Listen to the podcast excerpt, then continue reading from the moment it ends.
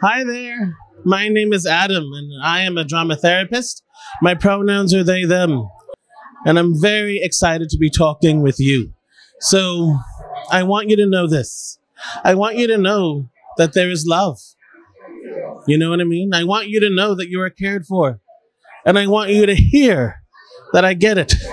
I get that it's hard. I get that there's a struggle and sense of emptiness and loss. And also, I know that despite it all, it does get better. It does shift and it does change. And we find the new while we get to honor what was. And so, this is what else I want to say to you hang in there. Take time for you, take time to love on you.